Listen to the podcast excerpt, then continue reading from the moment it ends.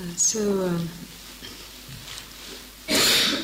getting towards the end of our retreat, and I have to say, I feel like I've been here a long time. I was saying to Jitindriya coming down the stairs, sometimes in a retreat it's a bit like you're caught in a weird dream. These kind of silent figures walking around. anyway, I guess it's all a bit of a weird dream, isn't it, on some level? um, so tonight, uh, Jitindriya and I thought we'd do a bit of a double act. I'm Not quite sure what it's going to be like, but we'll just launch into it.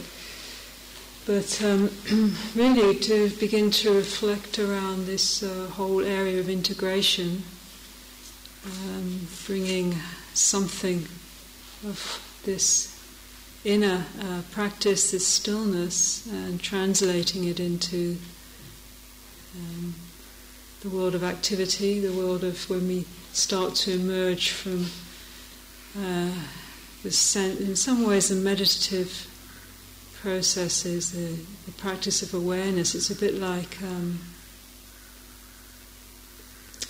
you know, it's a, bit like the receding of that wave I was talking about back into the ocean. You, you feel the, the, the wave of one's persona and social shaping and individuality and all that we operate through in our daily life has the chance to recede because we're not engaging on that level and tasting something of the, the currents of the ocean, but sometimes the st- stillness and the depth of our being.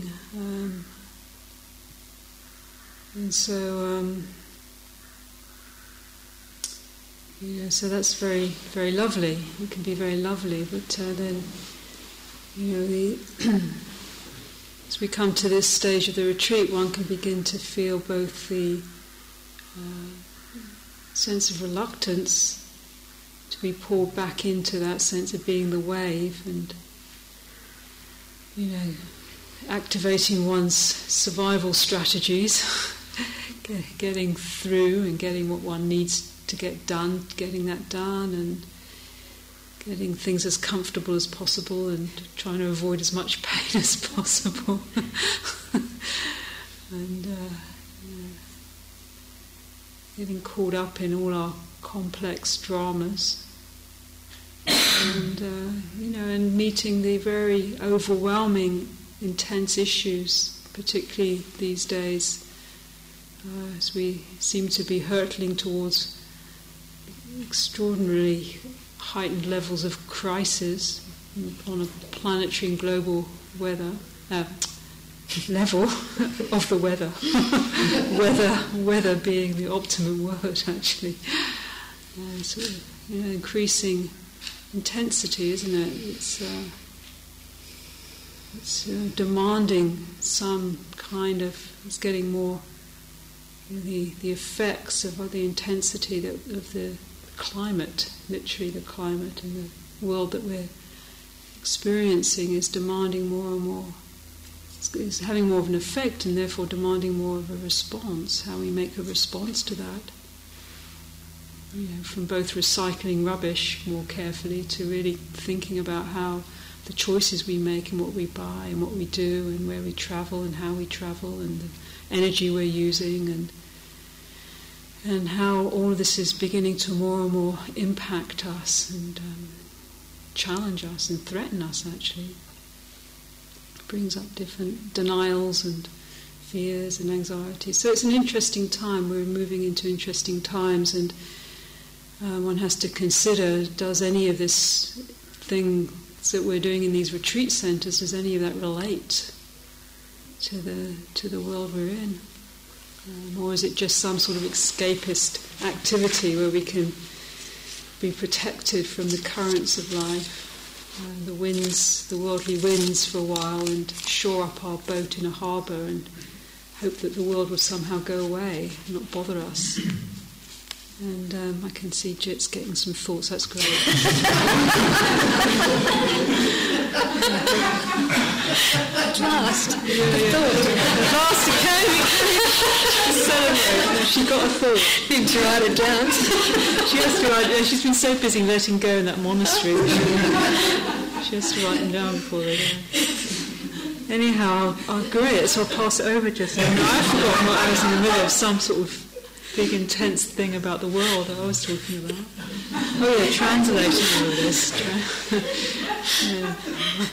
yeah. The deep and meaningful into the everyday. Mm, so,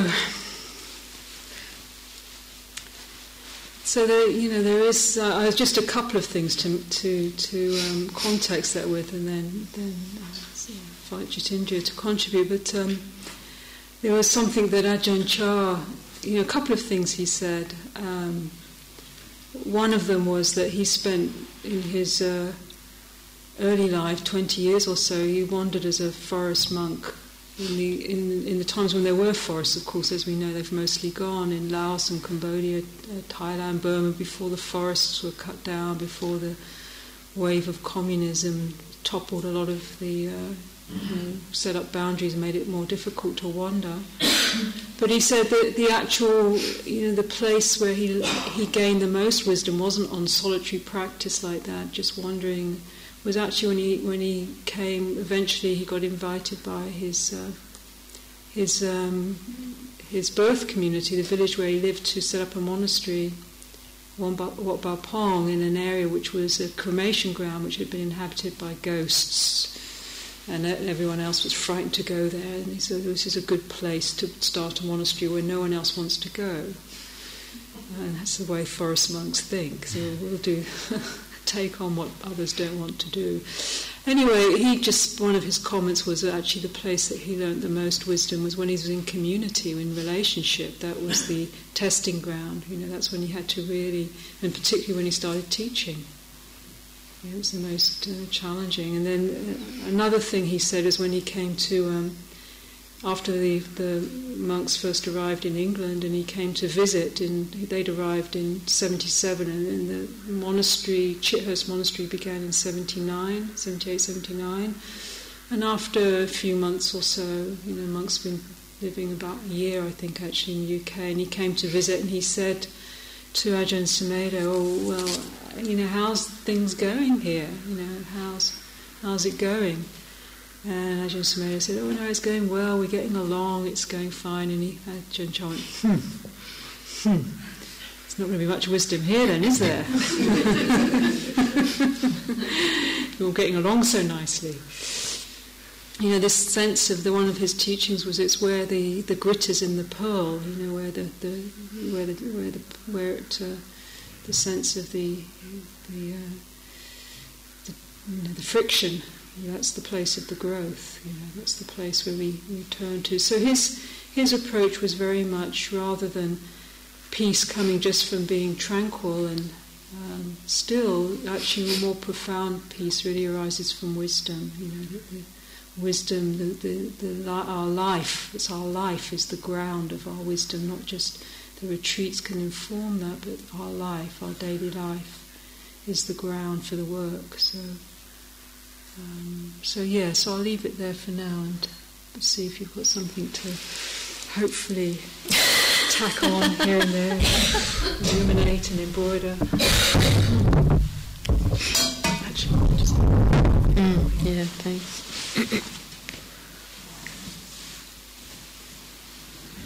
Well, just um, it's the same. I was enjoying listening to you. just um, coming off what Thanissara was uh, um, saying about uh, Ajahn Chah and, and Ajahn Sumedho when they were in England, and it um, it just brought to mind um, a letter that Ajahn Chah wrote to Ajahn Sumedho uh, before he passed away. Some of you may have heard about this. It's it's been uh, communicated by other monastic teachers um, from our tradition, and it, it, it, relates to um, you know taking our practice back into the, the world, so to speak. I mean, we haven't really been separate from the world, as you've, you've noticed. That the, the world we're investigating is obviously here and now in this body and mind, but as Thanissara said, um, going back to our, our so-called regular lives or ordinary lives, that uh, the wind picks up and those waves, you know, start to, the swell starts to pick up in the in that ocean, and uh, it can just feel like you're being knocked about by the waves, and, uh, rather than than knowing yourself as part of that ocean. Um, so this this um, particular in the in the same vein really is the saying where where is the, the, the place of practice that is really going to bring the fruit. And um, apparently Ajahn Chah never wrote letters to anyone, but uh, um, Ajahn Sumedho had settled and established this monastery in England, and it was budding. And uh, and uh, one afternoon from Thailand, Ajahn Chah decided he need to, needed to write something to Ajahn Sumedho. And as it turns out, not long after that, um, he got very ill and fell into what would you say? It's um, it was kind of a stroke, wasn't it? And uh, he ended up being in a, in a, kind of a vegetative state for about ten years. He was not able to speak. Uh, his community were were kind of just looking after him, quite powerful. So, so this kind of uh, the power of this letter to Ajahn Sumedho. Um, naturally, he wanted to communicate this, almost knowing this was uh, his last time. So the main body of that letter is quite short and pithy. It goes something like this. Um, Sumedho, whenever you experience love and hate, these are your aids and partners in building barami. Barami means spiritual power. I'll just say that again. Whenever you experience love and hate, these are your aids and partners in building barami. The practice is not is neither in going forward nor going backwards nor standing still. This Sumedho is your place of non-abiding.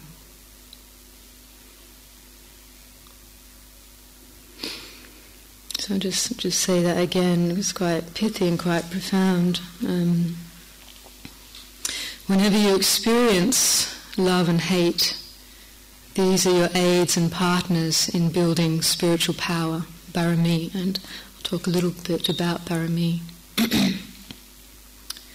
um, the Dharma or the practice is not is neither in going forward nor going backwards nor standing still. This Sumedho is your place of non-abiding.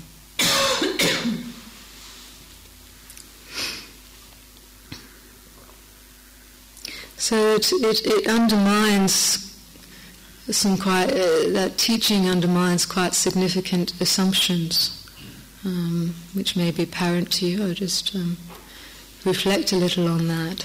The assumptions of, you know, experiencing love and hate again, as practitioners, we can assume that if we're experiencing intensity of love and hate, being pushed and pulled, that um, somehow we're missing the, the practice. You know, this isn't peaceful.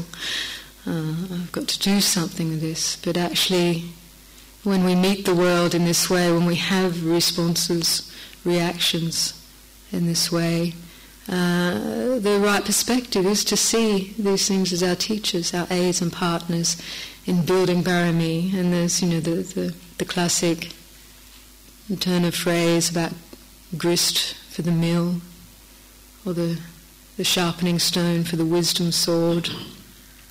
As I was saying in uh, in one group meeting uh, about the the manure that actually feeds and nourishes the lotus, which is a symbol for the enlightened mind.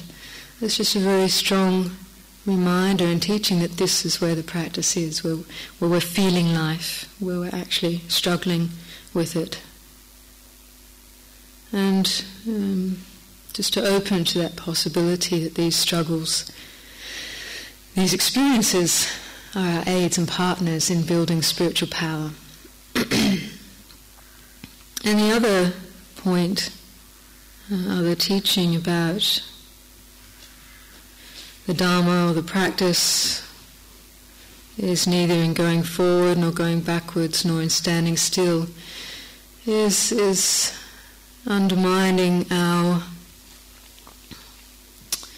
habitual attempt to find a place, a position in relation to everything we're experiencing, to find the right place or the right position. In terms of going forward, that which you know um, draws us forward, we set up goals, uh, as wholesome as they might be, but we think we're going to attain something, uh, like the carrot hanging out there. And it's not in going backwards either, like retreating from the things that you know, are wrong, bad, or it's not in retreating. And it's not just in standing still either, even in the position of, of standing still with all of this. Uh, pointing more profoundly to this, this place of non abiding is that place of realization that ultimately there is no position to take up. One doesn't have to find a position, that whole need of um, it's a stra- strategizing really, strategizing to find a position.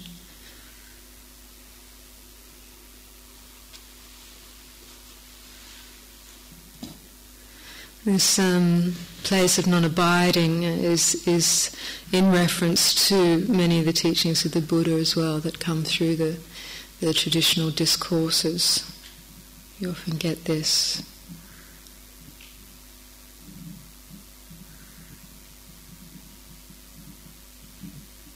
Non-abiding, uh, to abide somewhere is like it's akin to that becoming energy going towards birth really to find an abiding place, to become something. And the Dharma is about relinquishing, relinquishing that energy. It's kind of the open hand, and not holding, just the opening, or the the the, the sense of free fall. When you let go, what what happens?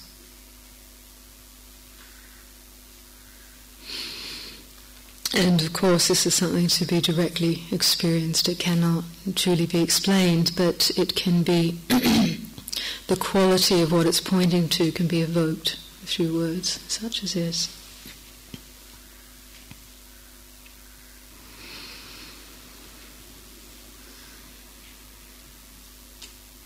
And so maybe I'll take the opportunity just now to talk about parami, um, which is a, a kind of um, something we haven't talked about this retreat. Obviously, there are many, many things we haven't talked about this retreat. But I think, particularly in taking our practice back into our, our lives, we're looking for what can support us in that, what can we, uh, help us keep the reference points um, for practice. Things such as um, sila the um, five precepts, which uh, we're encouraged to keep as a, as a basis for, for ethical um, behavior, conduct, just to create a kind of a sense of context within which we're working. And, and we'll look at that. Actually, ethical behavior or sila, and you might call it ethical behavior or morality or virtue or wholesome living it really comes out of a place the Buddha points to as um, a kind of as this sense of conscience, you know, human conscience, and um, hiri and ottappa, um, sense of conscience or conscientiousness, and a sense of integrity. Sometimes gets translated as having a sense of shame, but I think that can go a little bit far in, in, the, in the Western mind because there's there's issues about shame and being shamed. So I really like this translation of integrity, conscientiousness and, and, integrity.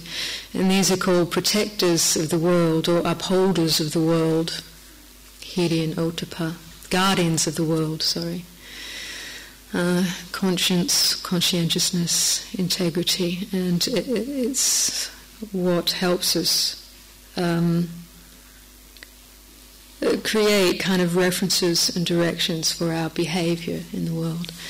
So sila, there's classically in the Theravada teachings, there's ten parameters. paramitas or barami, uh, literally is translated as spiritual power. And it is said that on the night of the Buddha's enlightenment, when Mara was challenging after, you know, after his full awakening, just after his full awakening, or perhaps right, right at that moment when Mara was sending all his armies to really challenge the Buddha. He did not, Mara did not want this to happen, did not want an enlightened one to appear in the world and ruin all his work. so the allegory has it that Mara is just sending all his armies to kind of um, uh, obstruct the Buddha in whatever way and, uh, and challenging his uh, sitting on the seat of enlightenment. And uh, uh, when the Buddha had, had, had fully awakened, the story goes, it's a lovely allegory that, in fact, the mudra is here. You see the, the, the, Buddha Rupa up here is the right hand's touching the earth. It's called the earth touching mudra.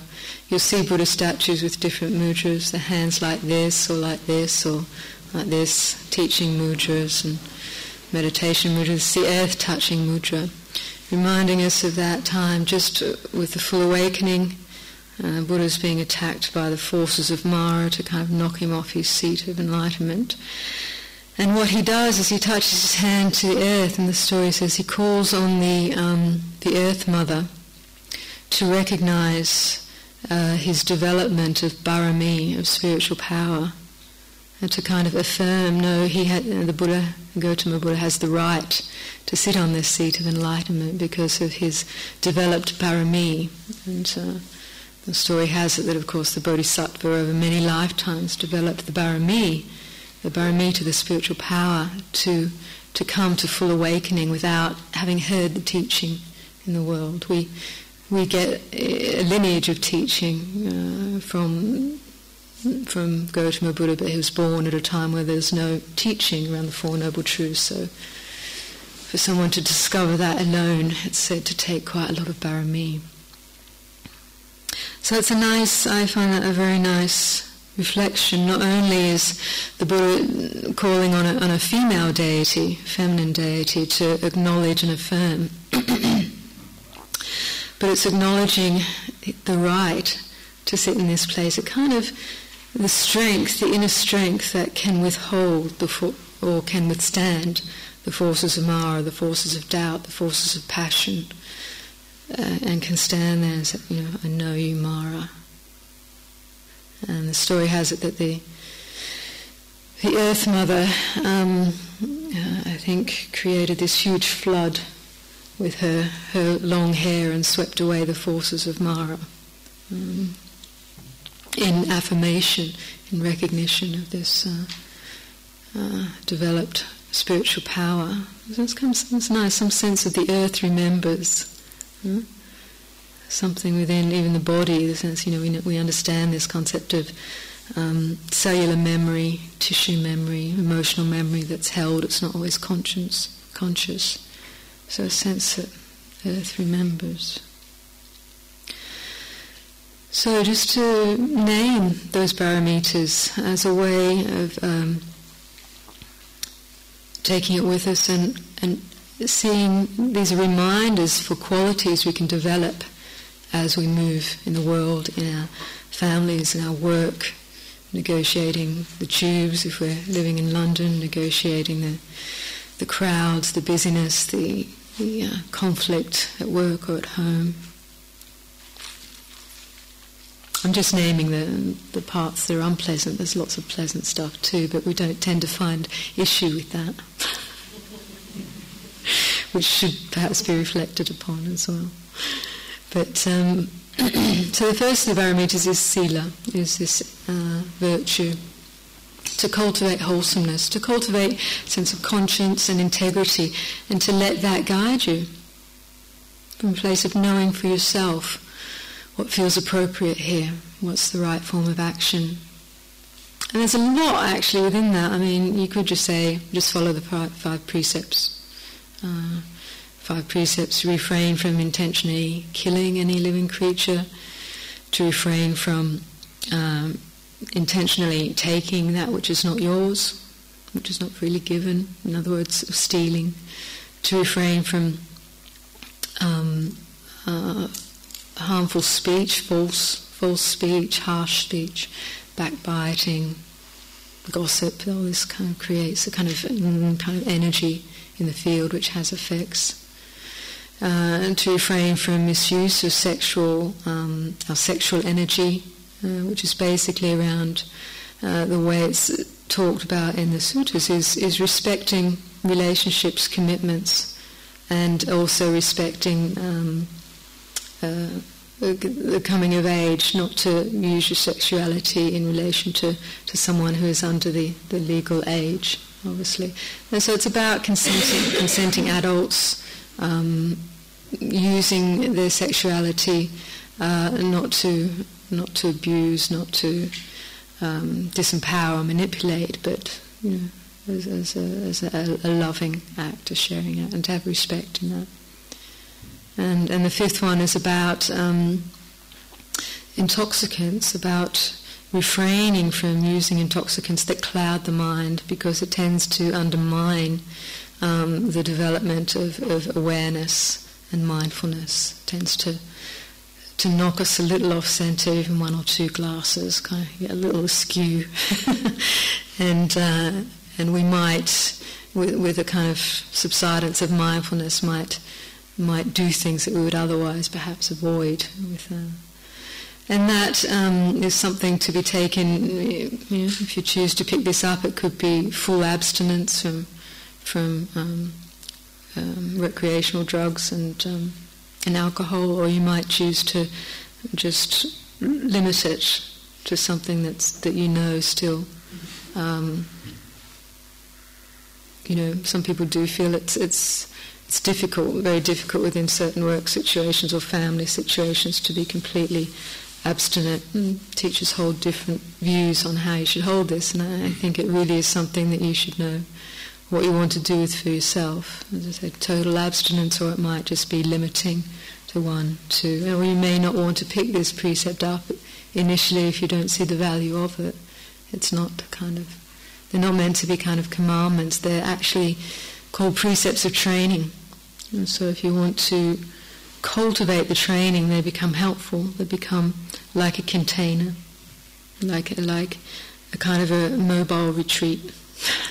they can oh, seriously like a it, it, creates a boundary and, and, and Sila is about wholesome boundary. So the way it works is if you make a commitment to some boundaries when you get close to that boundary or get close to going to the edge something kind of comes up and says hey this was your boundary. Gives you a chance. Do you really want to cross this? Do you really know what you're doing here? It kind of flags it. Whereas if we don't have that boundary in place, we might easily uh, move into different behaviour. So it can be quite skillful. And, and of course, if one does, does cross the boundaries against one's own commitment, it's not about, you know, going to hell and I'm such a bad person for doing that. It's about reflecting on, on the results of that behaviour. So, so, so what was the results of that? Was it wholesome? Was it uh, helpful for myself and others, or did it result in some harm for myself and others? This was always the criterion, the Buddha, for wholesome and unwholesome activity, that we reflect around it. Is it harmful to myself or others at any level, or does it bring benefit? And to know that, we really have to taste the fruit. To know if something is harmful, we need to taste the regret or the pain in the heart and that, that becomes our teacher, uh, not something to whip ourselves over, uh, but actually, mm, I, I, understand this now, and uh, I don't want to go there again. I mean, so this is, and this, in its own right, is really beginning to understand the law of cause and effect. That's why the Buddha wanted us to reflect around this and know for ourselves, because it brings us into right view, which is the basis uh, for path factors arising. So that's the, the first barami. um, actually, it's not the first barami. Dana is the first barami. Sila is the second barami. So I got tripped up there. Dana, Sila. I'll name them Dana and Sila. So Dana is generosity. Sila is uh, virtue, wholesome living. Um, Nekkhamma is renunciation. I'll talk a little bit about what that might mean um, outside of a, a renunciate commitment. Um, Panya is wisdom, developing wisdom. Virya is uh, energy, developing energy in the practice, in our life. Um, Khanti is patience, sometimes called patient endurance. Um, that's the sixth one. Um, satya is honesty, seventh. And then there's adhitthana, sense of resolve or, or commitment, um, or sometimes called determination.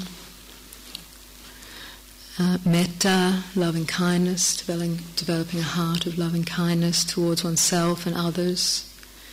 And um, upekkha, developing the quality of equanimity, excuse me, or serenity. So these are the, the ten paramitas. And I'll just maybe reflect on a few and then pass back to Thanissara to pick on, up on some. Yeah? So I've, I've talked a lot about Sila, and I think I got sucked into that as the first because we often hear the path as Sila, Samadhi, Panya, and Sila as a basis. Um, uh, you know, with wholesome living, I'll just name this now since we're in the territory, with a sense of conscientiousness or conscience and integrity in place, and kind of guiding our our actions, our behavior, our, our being in relationship, um, that tends to allow the mind to come to a, play, a place where there's not really a lot, lot of regrets. We have past regrets, but because we're really being mindful, we don't carry, we don't get into situations where, that we regret a lot. We don't tend to, at least, um, um, it's less than if we weren't cultivating sila. so this is actually helpful. This is helpful for our meditation practice, helpful for the mind to come to into a place of calmness and, and a quiet joy about just um, knowing you're doing as well as you can in your effort around this, you know. So that supports samadhi and, and uh, the, the insight. That is the, the second paramita. The first one being dana is generosity. And just to say a few things about that, um, obviously there's the, the generosity. Um, I think they, the three of them are named. I'm not sure if it's in the texts or in the commentaries, but it's there's obviously the giving of, of material uh, support um, to other beings, sharing that with other beings. Um, there's also the, the giving of one's time. And uh, there's some, another one named as, as the giving of fearlessness, which I really quite like, the gift of fearlessness, uh, which is uh, this sense of um, because you know as as um, individual creatures in this world, fear you know, it's quite an instinctual thing. We're all, all of us are all a bit on guard, aren't we? You know, where's the next attack going to come from? Uh, you know, always being careful and just uh, the gift of fearlessness is about carrying that, that heart of metta really as, as an offering. So coming into relationship um, with an energetic sense uh, for the other person, just saying this, this is safe, you know, kind of knowing in oneself one, it, one's intention to non-harm, really, to harmlessness. In dana, there's also the gift of dharma, which is said to be the highest gift, um, because it's that which can actually help beings, uh, you know, see through the, the, the, the, whole constructs of suffering in their lives. Um, and the gift of dharma, you know, it's not just given from dharma teachers up on the on stage with the mic. Um, for all of us who've been touched by the Dharma, just acting from that place in relationship in anywhere we are um, is is a very high gift. People will be touched um, if you're if you're coming from that place and those principles that you love and respect the most. And, and, this was said to be the highest gift, the gift of Dharma. Obviously, if you uh, can communicate some of your experience of Dharma, that's that's wonderful too. But it's it's never in this Buddhist tradition. It's never really encouraged to proselytize. Get on your soapbox and say, "You must come and hear this Dharma talk. you must come and listen to me," like the Buddha did initially. I'm the all-enlightened one. um, it doesn't work actually. Uh, to really hear Dhamma, people have to have uh, an open heart. They have to come wanting to hear. So just to recognise that in your enthusiasm, if, if it comes up to, to try and help someone get out of the mess that they're in, you know, just do they want to hear? Are they that? Are they interested? Uh, your, your gift of Dhamma can be communicated in many other ways rather than just through, through, through speaking.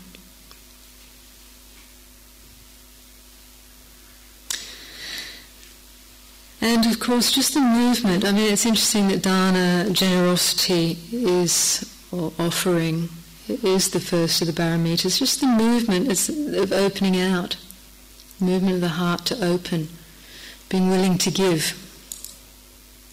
And I find this, it is somewhat in connection with uh, renunciation, the, the, third paramita, nekkhamma.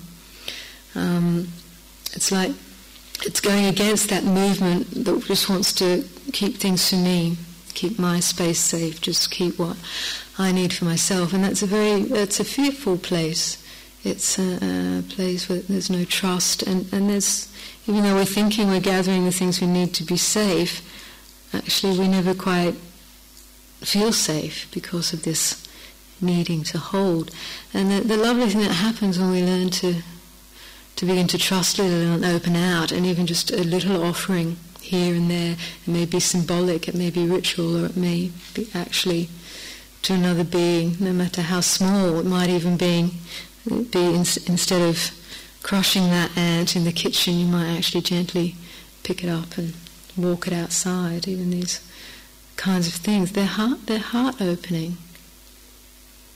And with that heart opening, it brings us into a territory which is which is just just lovely, in, in very little ways. It's it's the ability just to, to open this out a bit.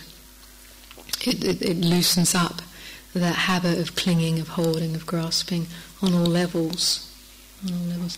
And with the open hand or the open heart, uh, it also, for me, it also puts me in touch with the um, capacity to trust.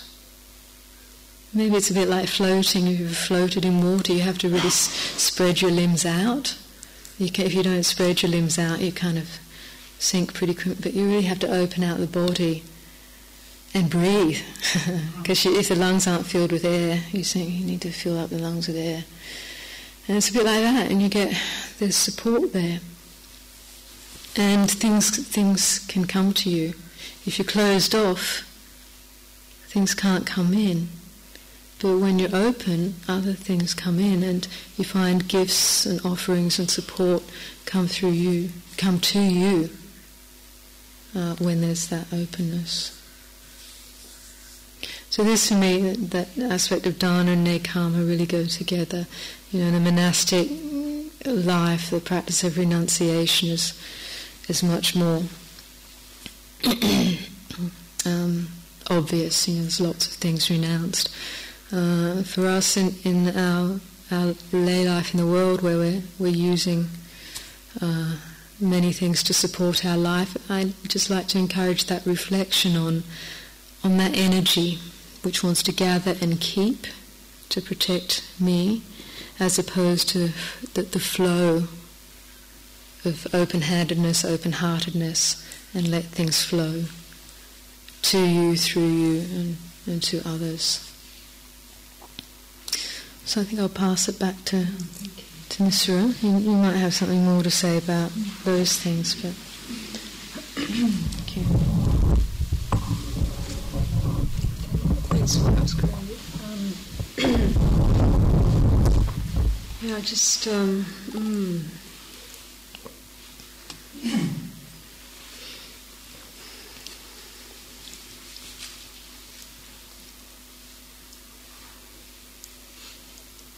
I'm just very just listening to Jitindriya speak about the Parami, uh, cultivating Paramita, and um, just how much that, not consciously, uh, but how on some level that that does provide a framework for my working in life. I I um, tend to see um, challenges as opportunities, really, for cultivating one of one aspect or another of one of these qualities that strengthen. I, mean, I see paramita as that which strengthens the heart. Um, and when I was talking earlier about, you know, the increasing um, challenges that I sense anyway, global challenges and intensity um, that affect all of us, then I feel one of the things that need to really be consciously um, taken on board is the necessity to strengthen, strengthen the, our ability to withstand pressure and to withstand intensity and to withstand uh, stress without defaulting to, um, to, to fear or to aggression. When, when we see the world in very dualistic terms and uh, our base of survival gets threatened when we have relied a lot on the sense of shoring up our well being at the expense of others or not really considering the whole. And then we feel threatened, and it's very easy to move, you know, in, into service of the, of, the, of the mind, the ill informed mind or the unilluminated mind, which, is, which can be very powerfully stimulated by impulses of fear and survival. And then when that level of our being is stimulated, then we can become very unconscious and act out in quite harmful ways. And this is what human beings do. And we're capable of generating enormous amounts of pain and destruction. And we think we can think in our comfortable world that we're immune from that kind of stimulation or that activity, but I've certainly seen places in myself when I've been really on the on the line or or really, uh, really deprived in some way, or really, you know, um, feeling um, challenged about whether I have enough resources around something, or I can see I've seen in my own own um, my own you know, being stimulated into feeling very powerful impulses of, of uh, fear or violence or aggression. And it's at those moments, one of the things that Ajahn Chah talked about, he said all of this practice is really preparation for the moments when you really get hit by something very powerful and it stimulates strong passion um, that can be destructive or just sweep us away, or, or we get hit by powerful losses or powerful moral dilemmas, and it's easy to default to our own uh, to, to, to those sort of very instinctual places that we all have. You know, that, that, that, that in some ways, in our socialization, in our comfortable lives, we often get um, you know, removed from having to confront or feel. But if those are shaken or those are diminished, those comfort zones, then we, we will feel those energies that will come up. Um, and so I, I, you know, I see in some ways, I, you know, that we, we're living in a, a world that's increasingly being shaken. You know, our survival, our assumptions, and our ability to control and hold comfort zones is going to be increasingly shaken. I think that's um, something of what we're moving into, and um, and I and I, f- I think that's very interesting territory because I feel that it's perhaps there's a, a, pressure to shift or evolve into a more uh, u- unified consciousness where if we begin to trust in a way that heart of awareness or that you know that heart that heart that can really steady around mindfulness and open into aware in awareness we really sense the flow of the interdependence of life which we're a part of. And we can see things more you know more from a, a holistic place a compassionate place an interconnected place rather than an individualistic place where you know my needs are primary of everyone else, um, then I feel that there's some kind of hope for some compassionate interaction um, with each other and uh, for there to be compassion and wisdom to operate. So I, I, I, find, I find, that there's a very interesting um, um, you know, that crisis, challenge, whether it's it personally in our lives or more globally, brings about the possibility in some ways to default to patterns of fear, denial, constriction, um, or into some sort of growth and evolution and some sort of uh, shift into uh, other levels of consciousness and so, or other levels of awakening. Um, and I just, you know, I mean, what's true on a on a minuscule level, you know, in this body mind is true on a macrocosm. So, so I mean, in some way, for me, in my mind, there is a relationship between what you know, what we're exploring in in our internal world, and how we express that as we go into the world around us, and how we learn to to see context. Um, our practice in ways of you know just strengthening um, that things that are difficult. I find I have to say I find a lot of life difficult. I, I, acknowledge that you know that that's the case. I, we weren't born into a heavenly realm. This is samsara. It's quite you know it's challenging.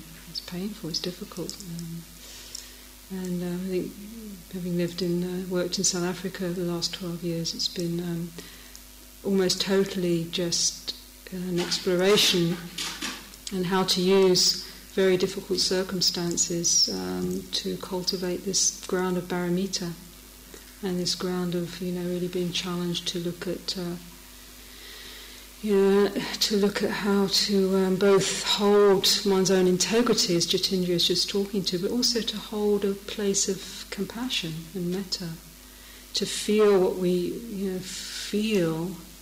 Sometimes great, power, you know, very powerful things of feeling can be feel betrayed by people, or can feel a lot of aversion or a lot of struggle, um, and how to be in touch with that in a way that's open and inquiring and transformative, but not infecting the heart. You know, so that one can hold the heart space clear, not being flooded and overwhelmed um, hold one's own integrity and one's strength and one's well-being. So I suppose for me the metta is also about how to hold that for ourselves, how to hold challenges in life um, in context of both practice and cultivating parami, but also how to. I think one of the things I've really learned from therapeutic work is how to this word of resourcing, how to take care of ourselves so that we have capacity, so that we can have strength, so we can have well being. Um, practice isn't just about running ourselves down and being out there on the front line all the time and taking on the, the most difficult things. It's also about knowing how, when it's appropriate to retreat and and when we're on the edge of you know our capacity and when it's appropriate to come and nourish ourselves and generate a sense of inner well-being. We, we can't really um, help or respond if we become depleted and um, un- unable to hold our own strength. So there's very much this this uh, balance, you know, between the, the mountaintop and the marketplace, as the archetype is. You know, times to retreat and gather and look at these subtle processes, um, and enable ourselves to to perhaps uh, explore this very um, most subtlest in some ways of the paramitas, the equanimity, the place where we put it all down, the place where we let it all go, where we touch into the perfection of the unfolding of everything, let it be as it is, and not struggle with it, not worry about it.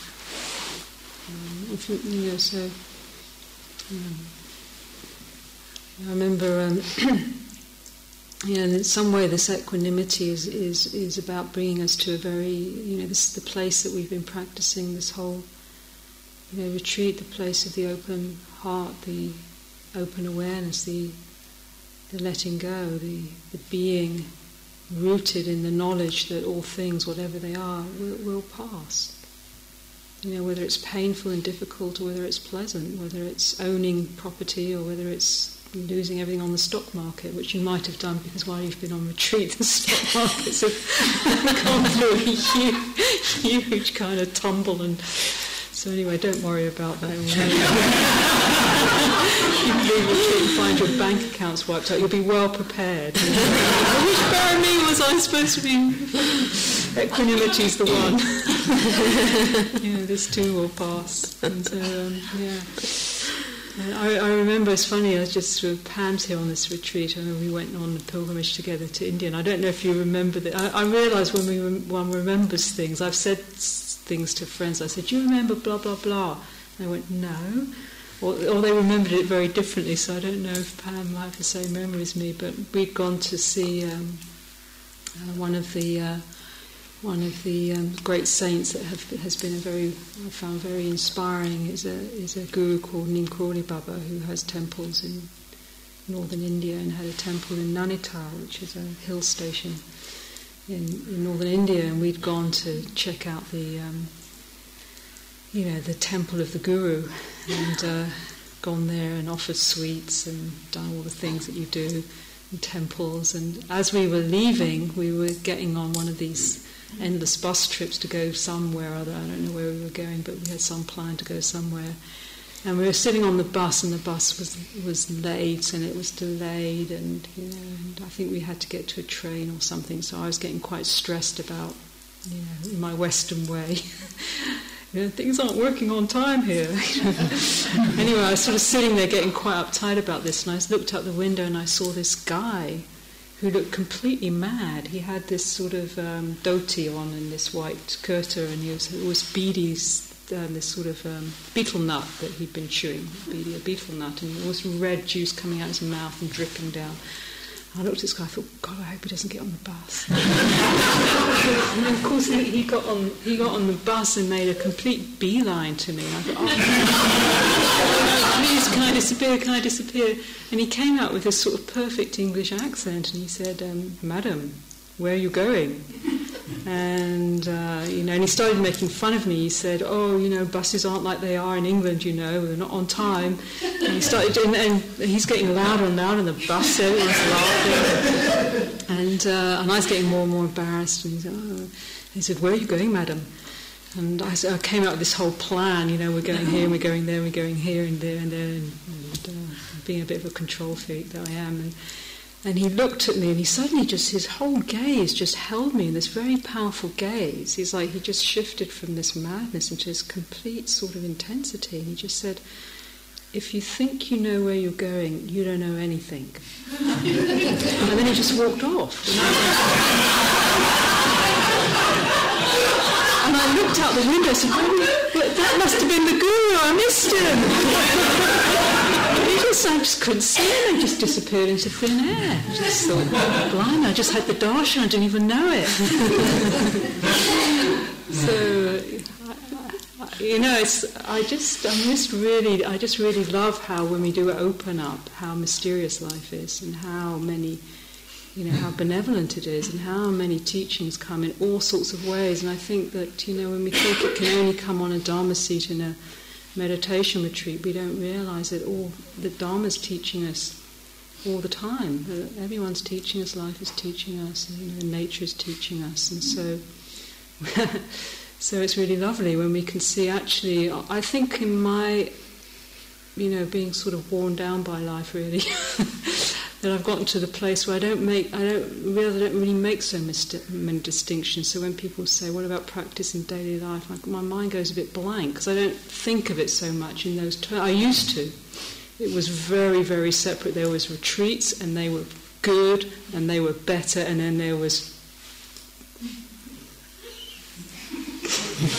the rest of it, which was hell, you know, and you know, just get me to the retreat. And that's how I used to think. And this is high, and that's low. And I mean, I think a lot of that's just been iron, you know, just I used, just from pure, purely being ground down somehow. And uh, and actually, I've had most of my most amazing insights sometimes in the middle of the most unexpected places. I was, Kittisaro and I had done a three month retreat at the Hermitage and we were um, we were, we got the van down from the Hermitage to uh, the airport. This is in South Africa to Durban to drop off some of the retreatants and.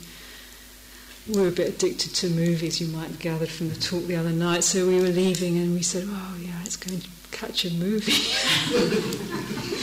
so it was, uh, it was Sunday afternoon and we went to the shopping mall and it was absolutely packed solid with young people, all dressed up, you know, picking each other up and having a ball and pounding rock music coming out the spear. And it was like, oh my God, what have we done?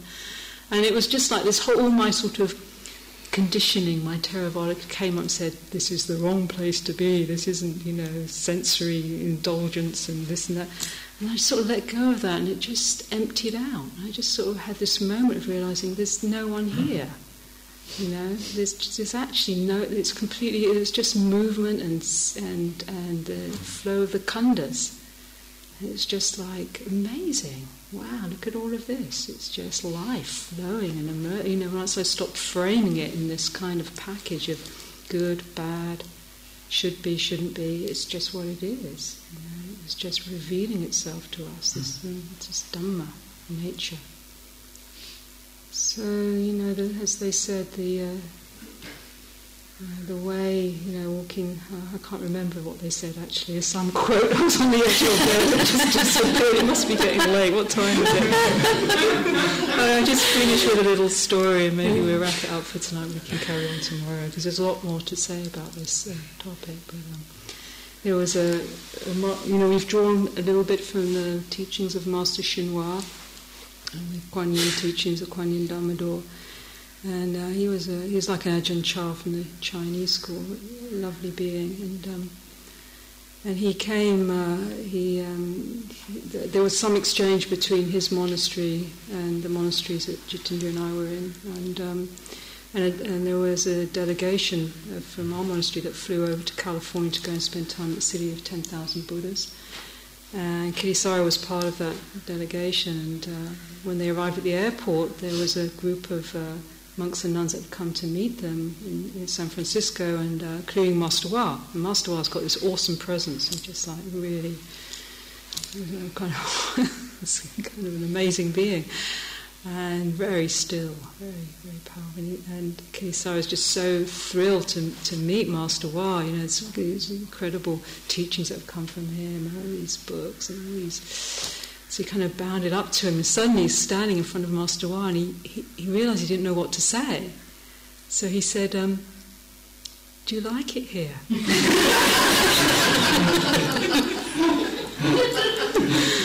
What do you say to a master? You know? And the master looked at me and said, I like it everywhere.